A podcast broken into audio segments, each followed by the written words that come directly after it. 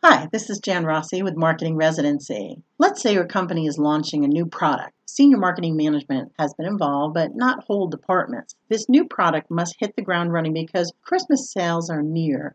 So, who would you pick in your department to lead on social media? Have you hired new people that are eager to show their marketing creativity and might feel overshadowed? Don't let your emotions get in the way. Give them a test. Ask them to name the new product. What do they already know about it? What do they not know about it? What makes it unique? Then give them 10 images. They must make unique copy for one of the platforms you choose for each of these images. Of course, Instagram, they must come up with some hashtags, right? See what your best and brightest can do in a 25 minute test. Put them all in the same room. Nobody can talk to each other.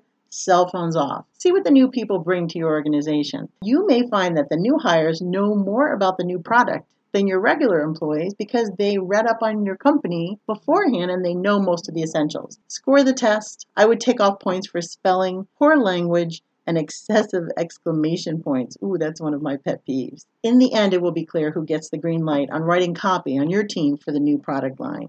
By doing these types of tests, it is number one, fun. Always keep it fun. And two, it tells you who is paying attention. And three, your top choice may still be your top choice, and now you have the data to back it up on keeping them up there at that number one spot that you have on your team. And you also set the tone that being informed matters. Challenge your teams, raise the bar, reward those that shine, and always keep it fun. That's all for me today. Jan Rossi at Marketing Residency. Find more at janrossi.com.